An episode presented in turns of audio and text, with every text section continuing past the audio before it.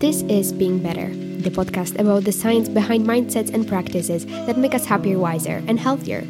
My name is Julia Spoor, and I am your host. Join us as each week we break down scientific research and bring you true stories of people from all walks of life to help you make better decisions that will shape your tomorrow.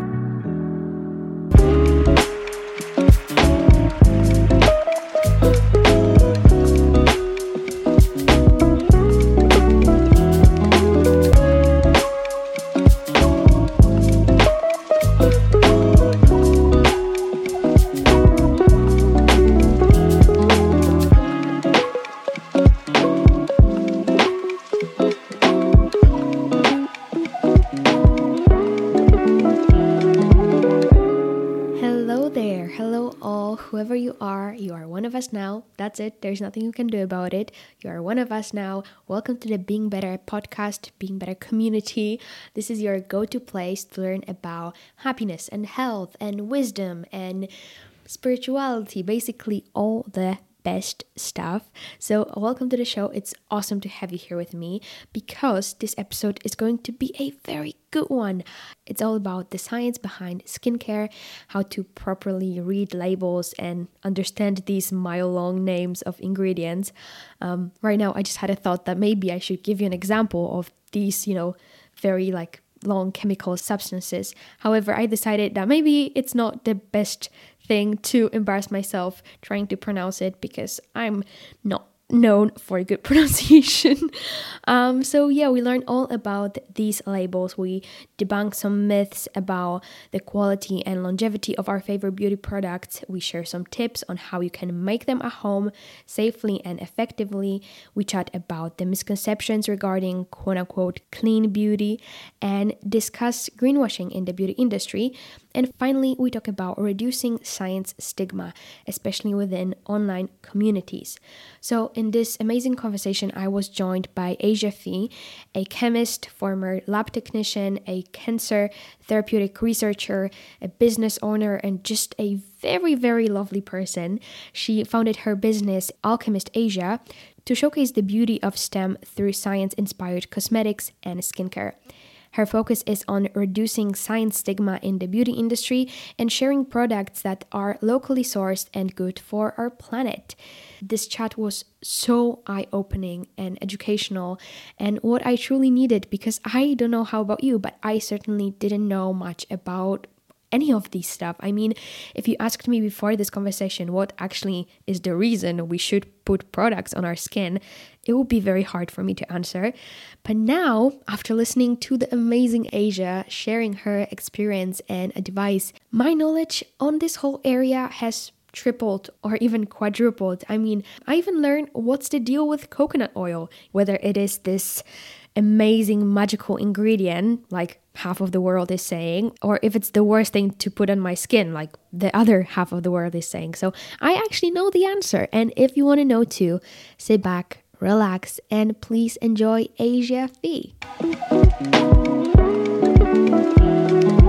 Okay that is great. And that will just help me uh, so, Asia, it's a pleasure to have you here with me. Thank you so much for coming.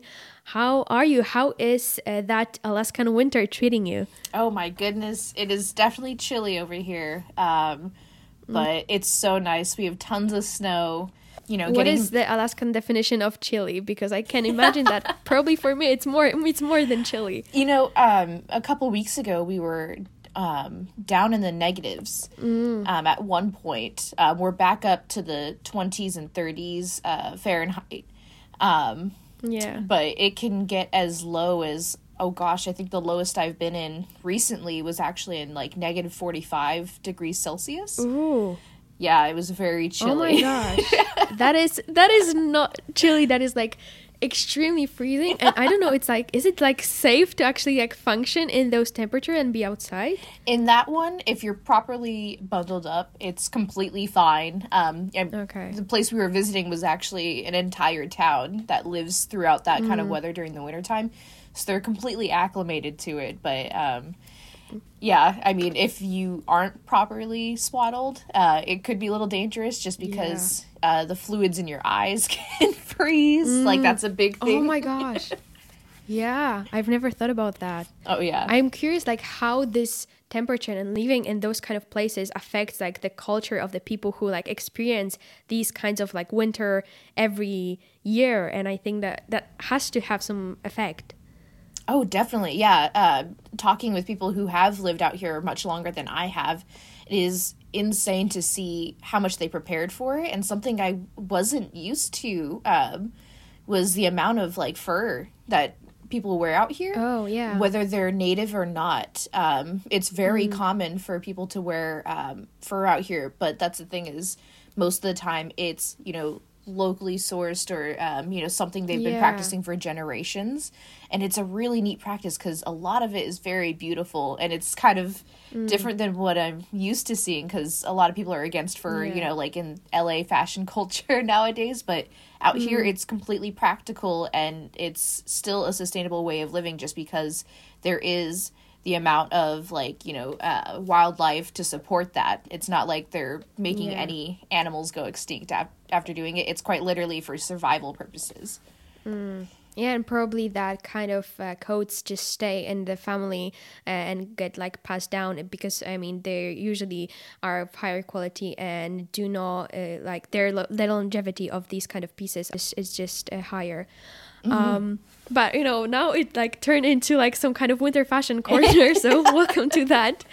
Um, uh, before we jump into the conversation, I want to ask you for your recommendation of the week, uh, something that you can share with me and the listeners that you think we can find inspirational or just thought provoking or just pleasant. So, what can you share with us this week? Ooh, okay. So, um, you know, I, I do listen to quite a bit of podcasts, but I feel like lately um, I've been tuning into a lot more Instagram lives lately, especially mm-hmm. if you have like a like specific scientists that you want to follow. So if there's somebody that really inspires you or is in a field that you really want to pursue, really stay up to date on um, any of their you know, talks coming up and stuff like that. Especially on Instagram, I feel like that's like the biggest place where people are advertising um, events that they're doing coming up or Instagram lives. And it's a really great way to get one on one talks with them. And I find them really mm. inspirational because, you know, you get to talk these conversations that people don't post about. So we post about, you know, the heightened parts of our lives, but it gets more personal when you get to talk to them like that and they they're more realistic. So you really get to hear yeah. the hardships that it took to get where they are and I think it's mm. it's really a great um a great listen. Yeah, I mean it's a great insight into like what it takes to like live that lifestyle because I think a lot of especially a lot of young, the young people who are like studying and like dreaming about being quote unquote real scientists, I think uh, there's a lot of like glamorization of that of that lifestyle. And i mean i can imagine that there's a lot of like good aspects but probably it's not all pretty. So it's a great resource to kind of make sure that you are really informed about the field that you are coming into. Definitely Okay, so I will leave the link to that in the episode description so everyone can check that out. And now I want to just jump straight into uh, my questions. So I want to first ask you about the backstory um, because I think that allows um, me and the listeners to kind of better understand then your advice and your mindset. Uh, so, can you walk us through your journey of um, of becoming like this woman of STEM and talk about these early days before you like even considered uh, starting your business or yeah just have you always been like very passionate about about science and, and chemistry? I would say yes. So uh, you know i've always been more of the like creative type so i was constantly drawing or painting and so um, you know i would like participate in like sciency things and I thought they were really fun. But ultimately one of the like biggest things for me was the science fair when I was in, you know, elementary school, uh, because I was really bored with everyone else's science projects. Like everyone else had mom and dad help them on their projects and I didn't have that sort of support and I was mm-hmm. like that's so typical. It's so boring. And I was like so young, but I was like, no, I don't want to do that. So I would try and like do the craziest thing possible. And I ended up getting to go to um, like the county fair, uh, which was really exciting. I didn't place because like my poster was not that great, but it was still a really cool experience. And I got to see all the high school students, uh, like mm. their projects, and they were insane. I got to see so many cool ones, and I was like, man, I didn't know we could do that as like research. Yeah. And um, so it was a really eye opening experience, but I think I fully. Um, got into science when I was in high school. So um, I took a lot of you know chemistry courses. I even took AP chemistry, and I was very interested in it. Um, but I wasn't originally going to go into chemistry, actually. Um, I originally oh. wanted to go into culinary school. oh, um, that's a, I mean, yeah. that's kind of chemistry. that's basically cooking, I mean. Oh, yeah, de- in a sense, definitely, yeah. Um, I used to bake a lot, like from elementary school up until high school. Um, I was really into baking cupcakes and decorating them. So I used to bring them to school for every holiday. And I was like dead set on like this is mm. the profession. I'm going to go to culinary school. Um, but then, yeah, I, I had a change in thought because I was like, you know, if I'm going to go to school and I'm spending so much money on a degree, I want it to be something rigorous and meaningful. And not to say that bakers aren't like meaningful, but I was like, I'm gonna be spending. We all lot... really value them. Oh, I, I, I, do. I really do. I love me some cake, but I, I and also, I think they know that. yeah, I was like, I want to pursue something that's you know challenging mm. and it's gonna be worthwhile at least for yeah. me.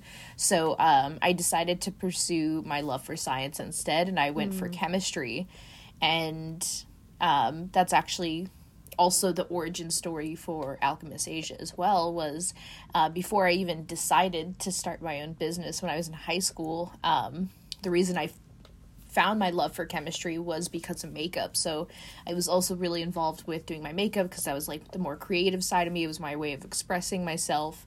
And um, I couldn't afford the lipstick shades I wanted. So if there was like a purple lipstick I wanted, the cheapest one I could find was like $25. And that was really expensive for a high school student. Yeah. So I started you know, searching and seeing how I could make my own. And I bought a whole bunch of supplies and I ended up making my own lipstick. And I was really surprised at the process. And throughout that process, I learned cosmetic chemistry. And I was like, oh my gosh, I didn't even know this existed. I thought you had to just, you know, do a specific thing to be a chemist. But chemists yeah. can be all sorts of things. And that was kind of how my passion for cosmetic chemistry started but i didn't initially go into that when i went into my degree so i i did go into chemistry but i focused more on um, research organic chemistry medicinal chemistry and it was when i graduated that i actually revisited that love for cosmetic chemistry because of quarantine i started making my mm. own cosmetics again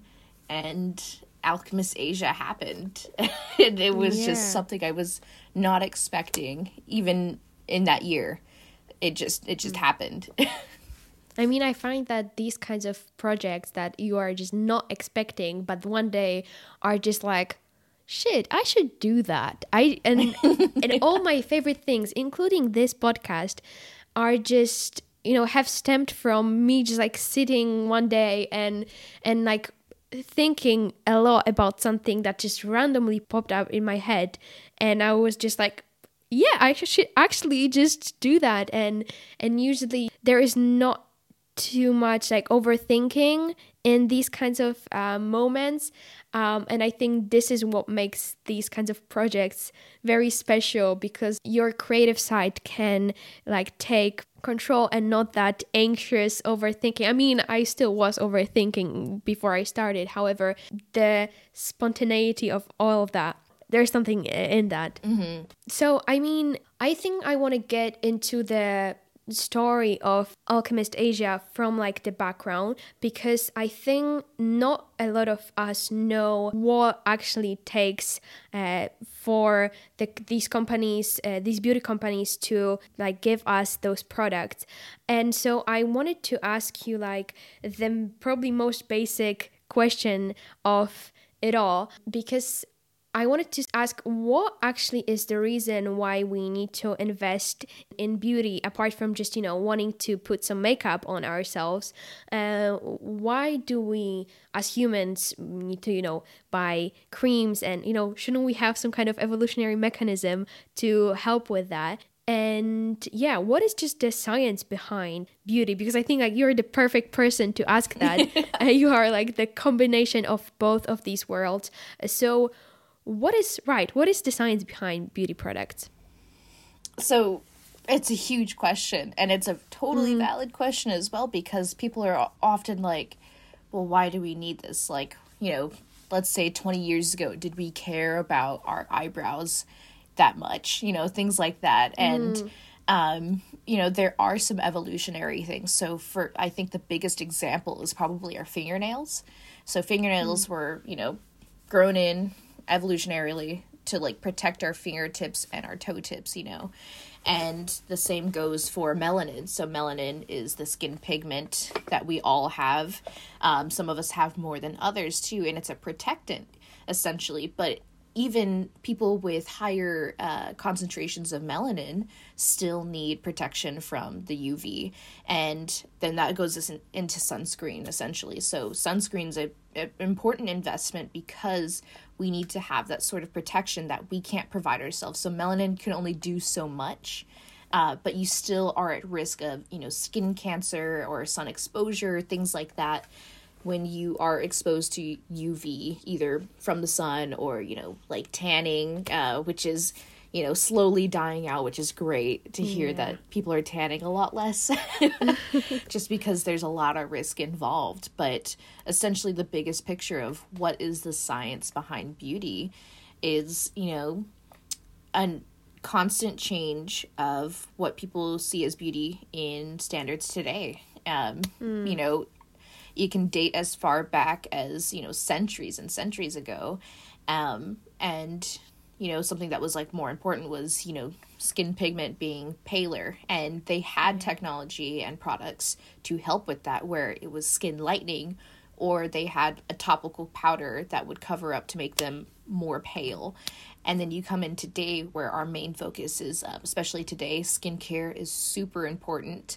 So people are trying to take more preventative measures which is something we couldn't do previously. It was more of like you know, how can we fix what you look like today? Whereas skincare and makeup mm. today is how can we prevent your skin from looking terrible tomorrow? yeah, which like, is like the biggest success of the whole industry that that we are more like coming from a place of like self-compassion and not like self-hatred. Yeah. So and that's the thing too is like it and it's not all just um, you know, physical appearance too. It's things that are um, you know let's take acne into consideration. So acne can evolve into something worse or um, you know it can spread like germs and things like that too. Um, as, especially if it is like you know let's say like hormonal or something from like touching your phone not so much as like cystic or things that are like hereditary. Uh, but even then there are you know more technology and more innovations to help with that um, so I think it, it it is really crazy how much science goes into beauty and how much it has changed over the years mm. and why we even do it in the first place. Um, but it's something that you know essentially the masses are looking into. It's something that everybody wants, but it's also a great way to just take care of yourself. Yeah. So from that basic fundamental perspective, uh, what should go into like a good like for example cream or balm or like a face mask because you said you started just doing that on your own in quarantine. So for a second not looking at what actually is going on in those products and all the bad stuff that is there what actually makes a, a, a useful um, and actually effective uh, like product like a cream and or right a, a face mask. Yes. And the best way to answer this i would say is knowing yourself. And you know some people may not some people do um, mm. but it's quite literally the person itself. So if you are someone with let's say allergies or you need products that are hypoallergenic an ingredient that's going to be the most important to you is essentially something that's good for your sensitive skin. If you're someone who is oily, you want something that's good for your oily skin. Um, if there's a product that makes you break out and you see there's a correlating ingredient, maybe don't change that ingredient. So, say if, um, uh, let's just say like olive oil, if there's olive oil in mm. this product and it makes you break out, maybe don't try a product with olive oil. So it really does differ from person to person. But essentially, um, if I had to say one thing about you know those general products, especially because those three actually do have something very in common, mm. and that's moisture. So when it comes to moisture, it's finding the right product that is either going to bring moisture in or protect moisture to keep it from running out. Okay.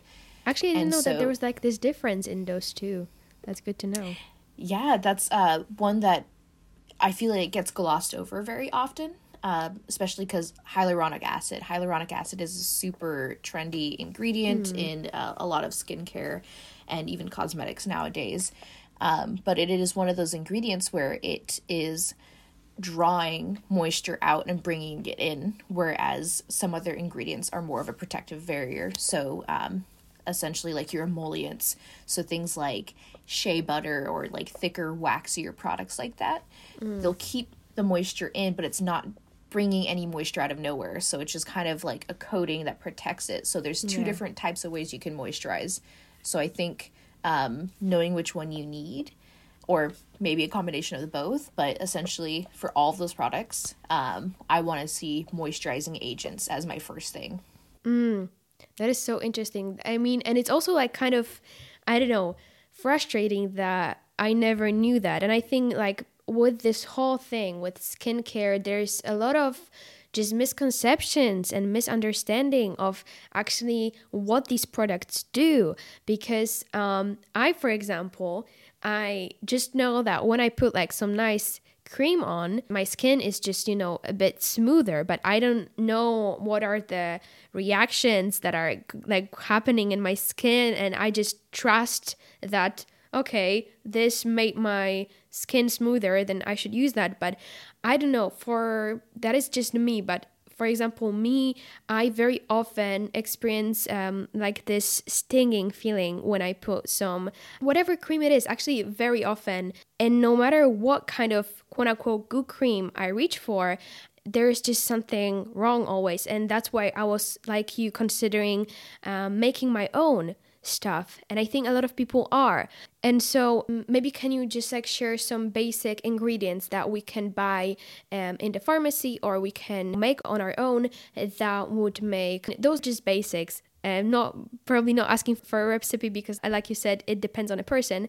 Um, but what are those ag- ingredients? Because i assume that they are not actually that hard to find. Yeah so there's a lot of uh, topical ingredients that you could buy on your own and it's a great way to start especially for people who are more sensitive. So there is always this kind of like battle between like us and like the people who make their own stuff. I'm like you know i'm not deferring you from doing that but it's doing it in a safe practice that essentially is the most important. And i think um, one ingredient that is you know super common in a lot of you know lip care a lot of facial care hair care too um, are essentially going to be oils. And I think mm. a really common one is vitamin E oil. So that one you can buy. It's very affordable, but it's also very effective, which is really great. So you could use a few drops here for your cuticles. You could have a couple of drops in your hair. Um, it's great for uh, using as a facial oil. Not too much in abundance, of course, but just a few drops to, you know, really just like massage your face in. It has so many different uses, and because there's no added things to it, it could be a lot more beneficial to people with sensitive skin. So that is definitely an ingredient you could practice with. Mm. Something like that, um, as opposed to like coconut oil. I try to tell people, I'm like, don't be putting coconut oil everywhere. That that one's um, so the big difference between those are um, another term that isn't really talked about um, is non-comedogenic which means you know not going to block your pores essentially mm. and there are you know good oils that you can definitely eat so you can eat coconut oil and coconut oils and a lot of you know great products but um, that one's going to block your pores and you know that's not something we want yeah. so knowing the difference between those like even the simple ingredients that you could buy from the store is a huge thing that I wish mm. people knew more about. Yeah, I mean, this is so great. Like, I think you are like a godsend for all of us because right nobody teaches those things and we have that you know from pinterest or instagram those recipes like use coconut oil take some essential oils mix them together you have a cream and i'm just like what the fuck i think it takes a bit more than that um and right like i've heard i don't know where but i've heard like you have some like ashy elbows. Take some olive oil and rub those. And i just think there's so many misconceptions and i think for a reason. And i think those big beauty companies they don't really want the consumers to know because it's easier to get away with some things that maybe they do not want to um, be known for. And so I think they can mm, sort of manipulate if it's like explicitly or implicitly, but manipulate the consumers. Um, and so I wanted to ask you how we can read the labels on our beauty products or before we buy them. Um, what are some ingredients that we should be careful about? And also, what are some that we should look for, uh, apart from, of, of course, that uh, vita- vitamin A oil? That was that? Vitamin E. E sorry. You know this is this is that. This is i feel like i'm in school right now which is actually a great feeling because i'm fresh. I'm i just love knowing stuff and this one area i think it's frustrating how little i know. Yeah i feel the same way. It was a huge learning process for me as well and especially when it's in a field you're so interested in and you're learning something that you mm. completely don't know it's just that much more like edible. You just want to get more of it and just really sink your teeth yeah. into it um, but yeah, I can tell you, oh my goodness, labels are a huge thing. I think even uh, before I got into cosmetic chemistry, you know, it was something I experienced, and that's the thing is like I I'm still a consumer, and I look at the back of products all the time, and I'm always like, you know, what is that? And I always love when I could see like the Latin reference to uh, your more natural ingredients. So, say for instance, like aloe vera, it's going to have its mm. uh, Latin term, and then in parentheses it has uh, the regular term. I'm like, that's interesting. It, I always thought to myself, mm-hmm. how do they get these products inside of this? Because I know oil and water don't mix, like things like that. So yeah. it's just that simple curiosity is really what pushed me to want to know how to read those. And the biggest thing I tell people when it comes to labels is it's a it is a different language but you shouldn't mm. be ignorant about learning a different language. I think it's the same kind of stigma there is with like learning something outside of English, especially for people mm. in the US. You know, if it's not English, they're like, I don't want anything to do with it, and I'm automatically going to assume they're saying something terrible about me. That's how people feel about labels essentially is I can't understand this, so it must be bad for me. And that's just not the case and um, mm. I think the best way to understand it is to, you know, go and refer to scientists. Um, you know, looking up the ingredients yourself as opposed to like going after influencers who say this ingredient's bad for you. Um, a lot of the time, if I hear that an ingredient's bad for me, I'm like, okay, well, you know, as a consumer, that's concerning. But as a scientist, I want to know what that means essentially.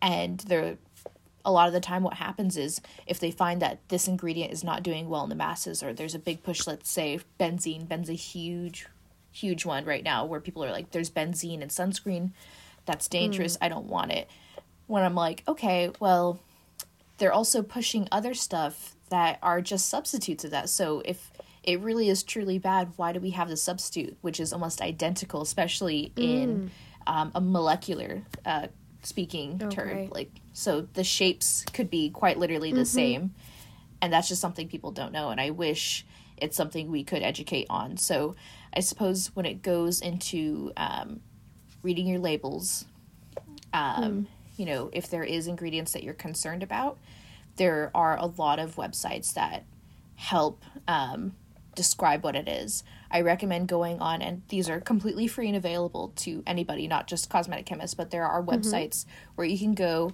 and look up as if you were shopping for that ingredient. Say, um, if you were trying to buy, I'm not going to say like benzene, but like uh, let's say you're trying to buy aloe vera, but it's said very differently. You can go on those websites and they describe to you how it's derived, how it's used, and different applications of it.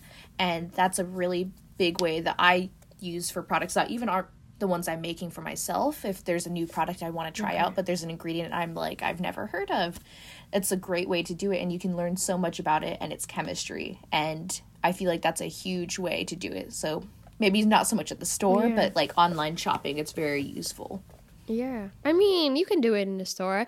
Um, if you will send me those websites, I will then also link them in the episode description so you can just check that out. And I will also, for sure, just have that always with me uh, because, yeah, I think we sometimes forget that we have in our pockets, you know, the whole like Alexandrian library so we can just, you know, dig up everything. And it's useful because when you see these words which are like a mile long and you are just thinking what the heck? Those little different letters and combination and so many x's and o's and whatever mean. Um, and so as you said it's a different language and a lot of people are kind of afraid of even trying to approach these because then it just feels bad. I mean, no one likes to feel um, that they don't know something because it, it feels like you're stupid and that you are supposed to know this. So it's easier to just ignore it. And so having these websites and feeling like I am not stupid, I just, no one ever taught me this. I think that's very useful. So thank you for that recommendation. Yeah, of course. also when it comes to beauty these days i think what consumers probably not all of them but a lot more and i personally um, care more and more about the sustainability of of the product that i'm using and I think this is the reason why these days we can see on the labels words like uh, eco friendly or clean or cruelty free or like vegan. And sometimes I think probably that is true, but I think very often it might be greenwashing because you know greenwashing right now is just ubiquitous. And so i wanted to ask you if you can talk a bit about that since you are in the industry and what do you think about this rise of these quote unquote like clean products? And if you can share some tips on how we can recognize if they actually are sustainable yeah, definitely. This is a huge topic, and it's a topic I, I love to continue speaking in because it's continuously growing. Um, I actually recently did a post on my Instagram, which I can also link to. It was also one of my mm. most popular posts in the last like month or two um, I had like over a hundred plus people who had shared it because they were like really interested on it. And I was like not expecting that, and mm. it hmm. was quite literally talking about the clean or natural or sustainable beauty industry and really understanding what that means. So, in just simple, simple definition, uh, there is no such thing of clean beauty in the industry in the beauty industry. So as far as like science term goes or anything um, in product manufacturing that doesn't really exist. It is a marketing term. Um, are we hoping it can you know turn into something that we actually use in industry? Of course. Like we would if there's something we can promote that is you know more beneficial to our um, society that's a huge thing. But as of right now it's it's just a marketing term and because it's a marketing term that means that it can mean something different across any business. And that's the part mm. that really is concerning because you can have let's take target for example. They have their target uh, green initiative and when you go on their website they list all the products that do not have this set of ingredients. And i'm like okay so there's that. And i'm like well what about this company over here? So let's look at Sephora. And Sephora also has a green initiative and their list. And there's, you know, of course, ingredients that cross over, but there's also ingredients that do not. So when we say clean beauty, what do we actually mean? Because this is one list and this is another. And every single business can say whatever they want because it's a marketing term. And that's where it becomes a little mm. dangerous um, as far as what clean beauty is, um, just because you know it's something I I would love to like promote a lot more, um, which is you know at least my definition. Clean beauty is um, you know using more sustainable products. So and that means not just you know, oh, okay, like this is a greener product, but knowing about the societies that it come from, uh, cultural things that it comes from, um, origins that it's coming from, you know, um, how it's being transported. There's so many different factors that go into it. So when it comes a physical thing as opposed to just like the ingredient thing, that's how I see clean beauty. And when there's companies implementing that, I love it. I love it so much. But there are definitely companies that use it as greenwashing, you know, whether it be their packaging and their labeling where it says gluten free, vegan free, mm. when um, I hate to break it to a lot of people, a lot of cosmetics were like that before the label. um, we just didn't market it that way because it wasn't something that people were looking yeah. for. But now that they see it on a label, it's like, oh, well, that's concerning. Was there ever like animal ingredients in this product? And it's like, it's turned the world over essentially. But mm. it's an ever growing term right now. And I'm hoping we get more clarity in the future just because we're just as confused as a lot of consumers are because mm-hmm. the term keeps changing depending on how people want to mold it to whatever suits their needs. Yeah. I mean it's again for for the consumer it's just very disorienting because from each product you can see that it's suddenly clean and sustainable but you know like from statistics you know that it's not possible for every product in the aisle to be actually coming from good treatment of the people who made it and also the things that were used for the production, the plants and whatever animal product it was. There are ways to make it good for the people and good for the planet and good for the communities that these products came from. And it's disorienting because you don't know which one you can actually pick and which one will actually not harm the planet. And i think we all suffer so much from climate anxiety and we just don't want to feel bad about the choices that we are making as consumers. And it's just it's just frustrating because you don't know who you can trust. And like sure you have some websites when you can just like write down the, the name of a brand and see how sustainable uh, they are. But apart from that you just you you're making an educated guess and hopefully you're picking a brand that is better um, and so i wanted to like ask from a perspective of a person that is actually in the industry what are some practices that you are making sure are present in your company that are more sustainable? And how are you making sure that these products that you are selling are good for the people and come from uh, good sources? And how can we also look for that in other uh, brands definitely yeah so something that we implement on our own as well is you know where we source ingredients and one of my favorite ingredients that we have been sourcing is local which is very hard to do, especially here in Alaska.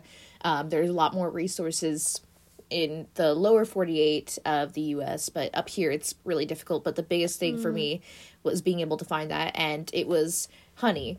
So um, I have a, a couple of products that have honey in it, and you know, for a while I had to use, you know, um, typical on the shelf honey um, from what I was purchasing, but I was able to get some local honey, which was really awesome because a lot of the products that I was, you know, selling uh, locally were for people who are in Alaska. And if you haven't heard previously, or if um, you are someone who practices like in your family, I know in my family, it's like if you eat honey that's locally sourced, you're going to have a lot of the pollen and different uh, species of plants that are out in your area and it helps with your allergies. And that's like a huge mm. thing and so knowing that you know i'm providing um, like locally sourced honey to these same people who are out in the community as i am it's really it's really good knowing. Um, and another good practice that i think has been you know really great for me not only being a small business owner but uh, for the planet as well is small batches and um, you know not mass producing there's a lot of waste that goes into cosmetics and we take up a very large percentage of waste in in the US. And that's just the unfortunate thing whether it be our packaging, whether it be, you know, expired ingredients or uh, products that just didn't sell well. There's a lot of it in dumpsters, and I'm not trying to do that. So when mm. I make my products, I make them in much smaller batches. So sometimes it does take a minute to restock just because I don't want to make a whole bunch of product and then say, for instance, a quarter of that doesn't sell by the expiration date and then I have to throw it all away. It's wasteful of our sources, it's wasteful of our labor, but it's just straight up wasteful and just not great to toss yeah. out so much stuff. Mm. And that's the unfortunate truth about the beauty industry is, you know, there's a constant push that you need all of these products. Like you need to have the newest one and try this one before finishing the next or the previous one. And that's something we don't implement. So we you know we just started an initiative called the Green Alchemy Project, which is essentially describing different ways that you could be more sustainable, not only on your end, but on how we do on our end, and helping provide resources to our customers. So we now provide refills on certain products. So if you submit your uh, containers empty, uh, they get sanitized and we refill your product for a discount. Um, also, we have our cosmetic jars similar to like these and mm. if you finish your cosmetic product or you finish your candle, we can uh, provide you with a candle kit so you can make your own candle out of it. Or um, something that I'm really hoping to do more of here in the future is um, we've connected with a program that donates products to. Uh, to women in need essentially and that helps with a lot of cosmetic waste because especially with influencers they get so many different products that you know either go to waste or they just you know tax it off in their giveaways but you can actually give it to these programs who provide it to people who you know aren't accessible to uh, a lot of the cool skincare that a lot of us regular consumers get to do um, and so it's it's really neat to do that and um, it's another resource we provide yeah. to our audience so if they have products that they know they aren't going to finish and it's unexpired and it's unopened, they can donate it as well. So those are just a few different ways mm. we're trying to implement that. And I and mean, like, it's amazing. like, like as a consumer, I'm just having like a crush uh, on Alchemist Asia, and I think like shout out to you like this is exactly i think what what what we want to hear and i think it's so admirable and it's great that you like are implementing all these different practices and i think that's that's so great thank you so yeah and i think that's the important thing about essentially you know being quote unquote a sustainable business is you know not how much you're marketing off of it but what you're actually doing for the environment essentially. Mm. so, you know sustainable when i think of that i think of the environment essentially. And you know it's less about you know how green an ingredient is in my product. It's more of the practice that goes into it i think. And those are some of the more successful ones the ones that you know take affirmative action to provide mm. that sustainability to you know their local environments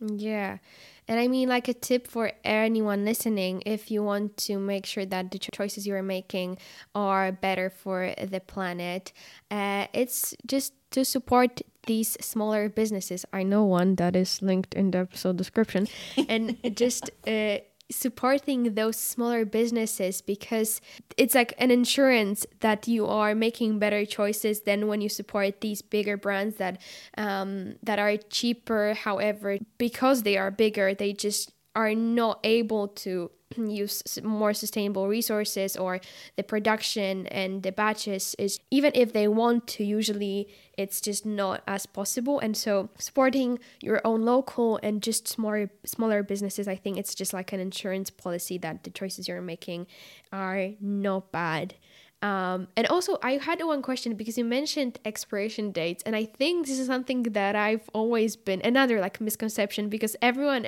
in my family always told me that expiration dates on like creams and beauty products don't matter. You can use them years after after they're expired. And how how that actually works can you explain? Yeah so uh cosmetic products 100% can expire and um you know whether it fully goes like moldy or you know just just doesn't function as it's intended to so that's a huge factor and that's why there is that misconception is um people look at an eyeshadow palette and they're like, that's powder. Like, how is powder going to go bad? but, you know, after some time, that powder is just not going to function how it was initially intended to because it's gone past its expiration date. Not to mention, um, you know, a lot of festering, especially if you don't take care of it yourself too, and making sure it's properly cleaned in between like uses. Um, that can also affect the quality of it and you know make the expiration date come closer than you think um, so for products like that it's really hard to differentiate like oh you know can i make this you know last? With those ones they do last a little bit longer so the expiration dates are you know much more forgiving. But ultimately it's going to come down to like how well it's going to work.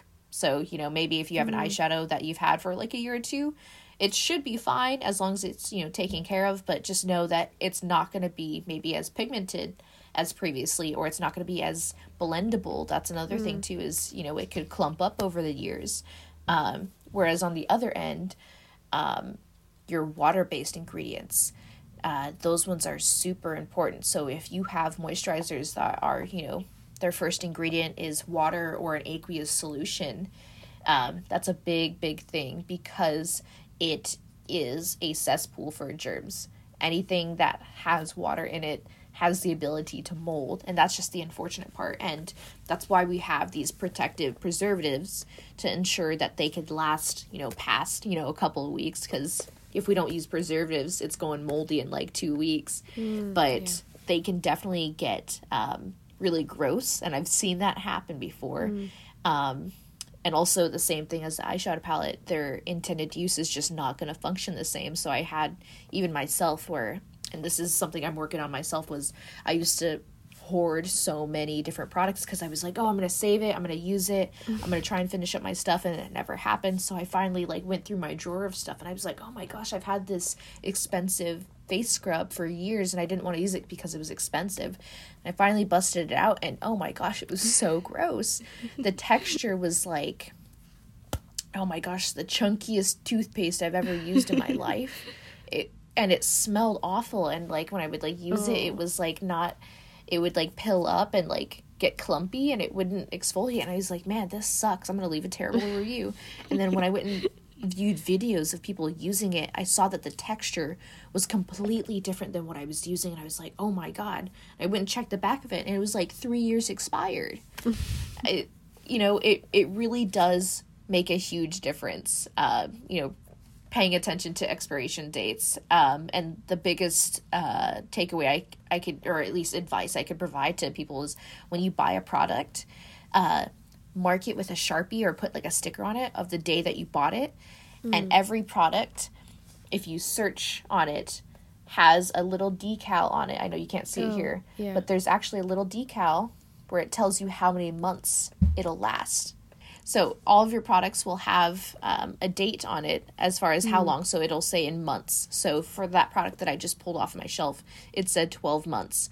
And because I didn't label that, that's probably bad on my part mm. because, you know, 12 months starting when, you know, yeah. um, is the biggest thing oh my god, after we finish this, I gotta just call my mom and tell her all about it.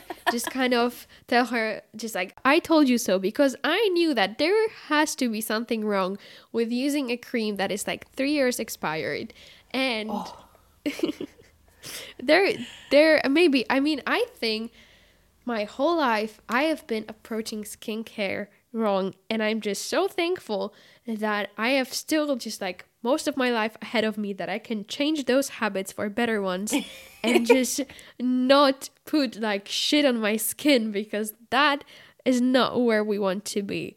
And I think like so many of us like struggle with the state of our skin and like acne and you know just aside from the fact that it's just normal, like some amount of um, acne when you are young and also when you're adult, it's normal. Uh, however, I think since there is so many misconceptions and myths out there, we somehow can make stuff even worse without knowing. And and this is I mean, this whole thing is very frustrating that there is not that much education up, out there. You know, everyone is talking about the diet that you should eat and what is good for you, but no one talks about what you should put on your skin, which is like your largest organ. Mm-hmm. Okay, so aside from beauty now, I wanted to talk a bit about um, you and your lovely community that you built on online platforms because uh, when we were talking when we just met, we were talking about the science stigma. And this is something that I actually have been talking with a couple of my guests in the past. And this is something that I'm very passionate about because I think um, right now it's great to see minorities in STEM and, and women in STEM, but I think that discrimination changed from just the fact that these minorities were not like allowed in but now i think there is just like a lot of different standards on what a scientist should be mm-hmm. like quote unquote um, and so i wanted to ask you what has been your experience with with science stigma and and that influence on on this online science community oh my goodness that is it's a huge thing. It is a mm. huge thing. And I think it honestly stems from let's look at like, you know, the original scientists or at least what our textbooks tell us. You know, it's typically an old white man. Yeah. And that's usually like every story, you know, like, you know, uh, that's how it usually starts. And I think even as, you know, we slowly become more socially accepting of like, you know, different people, different cultures, um, different aspects, different characteristics, um, there's always going to be that part where they're like, okay, we'll expand it this much and then we're going to stop at this thing because we don't like this thing. And then, you know, mm. hopefully they get it more expansive. So I think, you know, I think it first started with, okay, you know, this is a selective group that can only perform science. Like these are the only people who look the part. And then slowly they expanded and, you know, maybe let some women in, but they had to look a certain way. And then even then it was like, okay, we can have women, but we can't have women of color. Like that's mm. just like a no go. And then from there it was like, okay, we can have different women, different women of color, but you can't wear makeup. You got to look professional, you know? yeah. And so it's just, there's something always wrong. Like, there's just something mm. we're not doing good enough to be a scientist and i think it's bullcrap you know and mm. so there is huge stigma in both industries in the science industry and in the beauty industry they don't like each other for some reason so there's that stigma that beauty can't be in science so we can't wear cosmetics we can't put mm. our hair up mm. and be taken seriously as a scientist as opposed to you know the beauty industry where it's like oh well we can't have science in this because if there's a chemical in our product we know it's bad which is complete bullshit as well and mm. trying to find a balance between the two is essentially my passion. I want to be able to bring science back into beauty where people, you know, are aware of the science that goes behind their ingredients or aware of the chemicals and the different chemical processes that happens in between, you know, how skincare functions. But I also want people to be confident, you know, wearing makeup in the lab and knowing that it is okay because that's a huge thing is you know people try to pull the oh it's not sanitary stunt when in mm. actuality you can wear makeup in the lab it's yeah. um it's reapplying makeup that's actually not allowed which is completely understandable it's just like eating food because it's a transfer and mm-hmm. of like different surfaces. You know, there's different contaminants, whether it be a chemical or bacteria. You could transfer from one to the other. So you could have a lipstick and say if your lipstick gets anywhere on the product that you're working on, you could completely like destroy your research right there. Um, and opposite, you know, say if you're working with a very contagious like virus in a in a petri dish yeah. and then you're like okay i'm gonna touch that and then go touch my eye because i need to fix mm-hmm. my mascara that is so dangerous on both ends so when it, people talk about makeup in the lab they're like oh you can't wear it in the lab you can but you just can't cross contaminate like you would with anything else yeah, and i feel like the people who actually have a better practice of that are actually people who wear makeup because they have these learned habits of I don't want to touch my face because it's going to ruin my makeup. So they actually, exactly. I know that makes. I so think they're sense. cleaner that way. yeah, I mean, it's. I I can imagine that it has to be so frustrating. Um, have you had those situations or or comments where people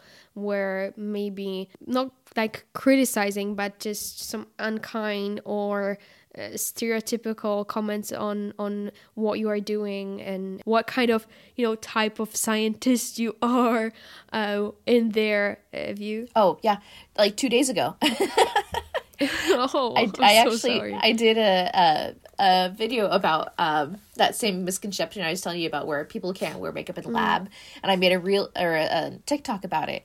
And I actually had a girl mm. who commented on it, and she was like, um, "But no, seriously, you're not supposed to wear makeup in the lab. Like, what what's the deal with that?" Mm. And so I had to make like a whole video explaining it. And I was like, you know, this is a valid. You know, she was asking.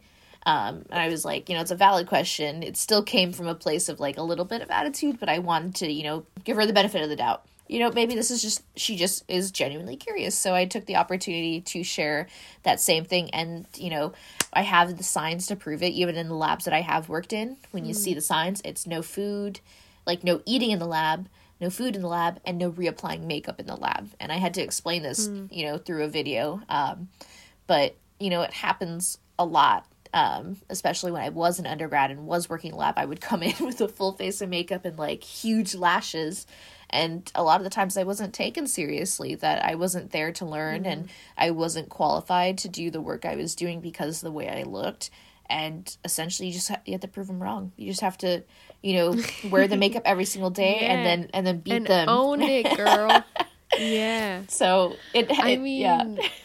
oh it's all of these kind of things just make my blood boil a bit. And also i wanted to ask like just the fact that you have uh, these platforms on tiktok and instagram uh, i'm curious in the science community is it more like admired that that there are so many like platforms and like you are sharing those stuff with with right as newbies uh, or is it frowned upon? Which uh, which like would you say is like the most common um, approach from like the typical science community? Yeah so this is actually a, uh, a conversation me and my chemistry friends had recently because um, we have people who um, are like their bosses or their employees actually get involved with the social media work that they do and mm, it's super successful. You know there's really big tiktok and instagram accounts that do that sort of stuff and when they get involved it gets people more involved in the science and they get excited because it's like you get to see this side of science that people don't talk about like you know people don't mm. think science can be like fun or creative or sassy but that's what they're you know proving against but on the other end, there's still these people out here who think it's unprofessional to be like that or like dress a certain way on like social media or talk about certain topics or you know god forbid you cuss on social media as a scientist too um, i had a friend who had the same problem where um, like they got reported um, to their manager oh. and they like they had to have like a talk about it but she's also super successful and monetizes off of social media and has a great audience yeah. who wants to learn so much more from her because she's a successful science communicator and that's what i think it is i think you know it's, it's definitely growing you know had i started my account maybe like two or three years ago doing science i don't think i would have been successful on it mm. completely because I it didn't exist. People weren't looking for that and they didn't they were like, oh, I don't like I, I go on Instagram for fun and I want to see like you know stylish people. I want to see famous people. Mm. I don't mm. want to see science. Like that's not fun. That's that's boring. That's what I go to school for. That's completely not it. It's definitely changed in the recent years and it's way more socially acceptable and if anything people want more of it and that's why you have these great creators because you know they have this background in science and science communication and being able to navigate that on social media is a huge skill.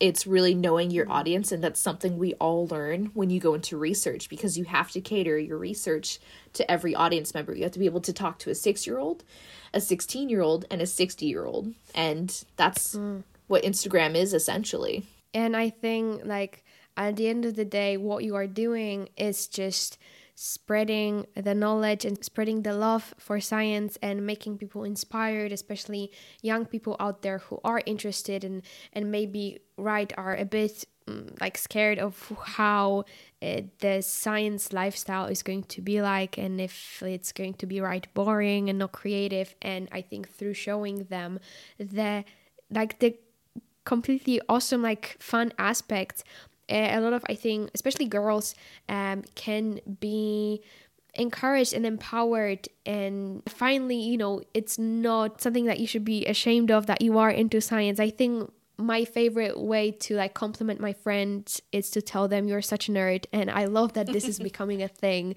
uh, because like nerd is just a person who's such a you know it's so passionate about something and i am a nerd and i'm proud of it and it's like my one of my favorite qualities. I'm a huge nerd and i fucking own it i love it yeah Oh my gosh, this has been such a great conversation. I am so thankful to you for coming and for educating us and for spreading the love and for spreading the passion and for being my, you know, friend nerd and just being the star that we need. Well, thank you so much for having me as well. Um, I love hearing these questions, you know, because it shows how much people are genuinely interested in these topics. You know, people are like, why are you having this conversation all the time and like don't you ever get bored of talking about the same topics i'm like no i don't because this is what mm. people want to know and it's conversations that i yeah. feel should happen and again that's why we are science communicators is to meet other scientists and to really navigate what we are doing and how people can get involved and so i was really grateful for this conversation today and i think we burned through some awesome topics that i hope everyone enjoys mm. Yeah, I mean, I think they will. And if they want to learn more, where the listeners can go and find you online and in all different spaces to to get more info. Yeah, definitely. So, um, I was blessed with a very unique name. So if you look up Asia Fee on almost anything, you you should usually find me at the top. So Instagram Asia Fee, TikTok Asia Fee, LinkedIn Facebook, you name it, Asia Fee. okay, great. I also have a, a blog too. yeah, so everything uh, along with the recommendations and with the websites that you can use to check different ingredients in your beauty products, all of that will be linked in the show notes and go there for all the goodies. And yeah, again, Asia, thank you so much for coming. Yes, thank you so much again for having me.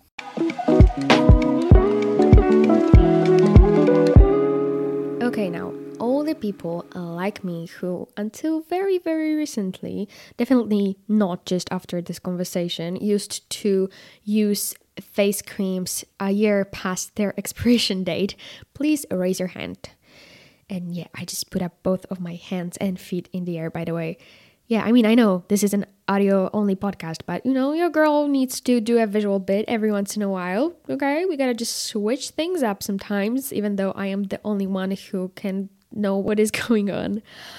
Okay, uh, but seriously though, please do not tell me that I am the only one because that is just pure embarrassing. I mean, at least I'm happy that I learned about this as a considerably young person because I mean, who knows what would happen if a 70 year old me started using a, I don't know, five year old anti aging cream. So, yeah, I don't know. Asia, I think you might actually have prevented me from becoming some sort of uh, Ninja Turtle style mutant. So, really, thank you so much for educating all of us and saving our skins. Pun definitely intended. okay, so now that half of the listeners is gone, I want to share with you my insight of the week. And this week it's going to be a tiny bit different because I decided to share with you some of my favorite mind blowing facts because I just feel like I am the kind of person who is just a magnet for these types of scientific yet absolutely irrelevant and not useful to our daily lives information. So I just was inspired by Asia, who actually shared some valuable knowledge. And I decided to do the same thing with some facts that maybe will not change the quality of your life, but then, I mean, you will know some stuff. You can just show off your knowledge on like a party. And I mean, those kind of facts are so useful when you want to show off to your drunk buddies, and you just always get the reaction like, dude, so if you want to get the reaction of, dude, then here are some of the facts that might help you with that. And first of all, let's get into the natural world because evolutionary speaking, sharks have been around for longer than trees. I mean, trees. And actually, there are individual sharks alive today that were born before the country of the USA even existed. So, I mean, if that's not mind blowing, then I don't know what is. Or maybe this will be because uh, there are more bacteria in your gut, than there are stars in the Milky Way. And there are a lot of stars in the Milky Way. I mean, it's a it's a good galaxy. Um, the best music fact gotta be that Dolly Parton wrote Jolene and I Will Always Love You on the same car trip. I mean, she was just like driving by herself and wrote these songs. I mean, can you even imagine being in that car? I would really just want to be the fly on the wall. And I don't know, like she was driving and writing it. Maybe don't do that. There should be like a campaign. Don't write songs and drive at the same time, kids. I think that might be dangerous. Um, okay, moving on. The majority of the bones in the human body are in the hands and feet. I mean, unless if the person is pregnant, in which case the majority of the bones in the human body are in the uterus because babies have far more bones than adults, which is also kind of scary for some reason. I don't know, bones are weird for me. And there is also this very weird category of facts that I personally really like, which is facts that are definitely true, even though they definitely seem not true. Like that if you are an average person, you have an above average number of legs. And I don't know, when I first heard about that, I was kind of like this this doesn't seem real, but it is like if you have two legs, you're you have an above average number of legs. And that is true. That's just statistics. Oh, that's so weird. And that sort of leads me to a similar fact that is that you were once the youngest person on earth. So I don't know, you can give yourself a medal for that. You were once the best at something, you were once the youngest person on earth. Good for you.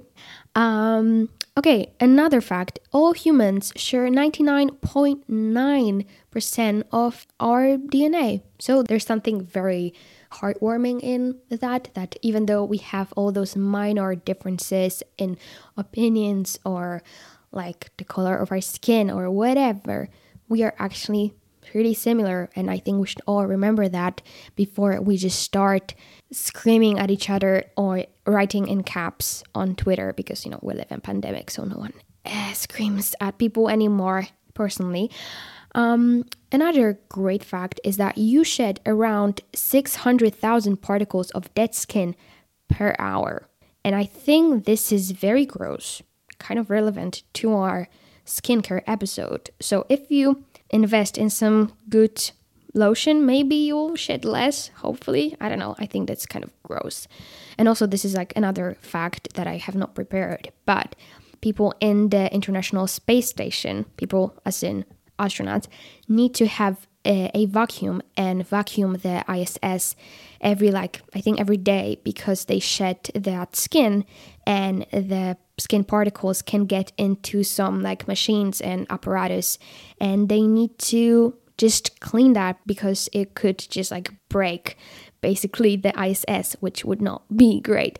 So they have chores in the ISS and they need to vacuum their dead skin particles which I don't know I feel like that's great that they have those chores and they have to work together and divide their chores. Also like being astronauts. I think that's super cool. Mm, also, every person has their own unique tongue print. So, I don't know, we could just have that in our passports your thumbprint and your tongue print. I think that would help policemen and just fighting crime. Maybe that would work. Um, and lastly, I think my very favorite fact is that our fingers do not get pruny and wrinkly because like I don't know, the water absorbs the oils out of them or whatever you've been told your whole life. Because, you know, if nerves to the fingers get cut, they don't get pruny anymore. So it's not a physical reaction, it's a neurological one. Our bodies are intentionally making our fingers wrinkly, probably so we don't slip when we are in the water. So, laboratory tests confirmed a theory that wrinkly fingers improve our grip on wet or submerged objects. So, you know, people always assume that wrinkling is the result of water passing to the outer layer of the skin and making it like swell up or something. But researchers have known that the effect does not occur when there is nerve damage in the fingers. And yeah, this is so, so crazy that our bodies are so smart and we have wrinkly fingers that allow us to not slip in the shower. I mean, who knew? Now you know. Now I know. Good for us. So that is a combination and that is the compilation of all of my favorite facts. Maybe I'll do a part two because I, like I said, I am a well of these weird scientific facts that are not really relevant in my daily life, but maybe one day they will. Maybe one day I will just have a job which will require me to know these kind of facts, which would be the dream.